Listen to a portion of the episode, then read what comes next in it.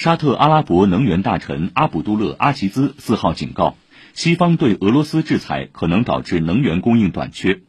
以沙特为首的欧佩克成员国与俄罗斯等非欧佩克产油国组成的欧佩克加机制，去年十月五号宣布，当年十一月起，在当年八月产量基础上，将月度产量日均下调二百万桶。